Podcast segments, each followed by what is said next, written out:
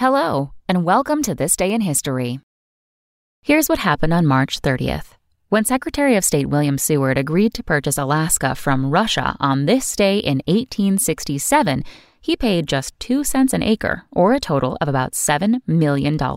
Although that may seem like a bargain today, the purchase was ridiculed at the time as President Johnson's Polar Bear Garden or Russian Fairyland. That all changed in 1898 when gold was discovered, and Alaska also became a major supplier of coal, oil, natural gas, and zinc.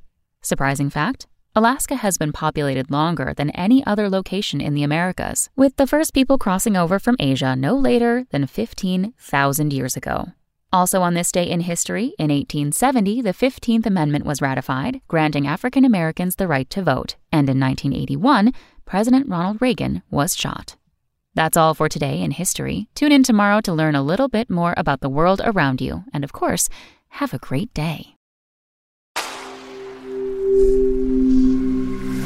SpokenLayer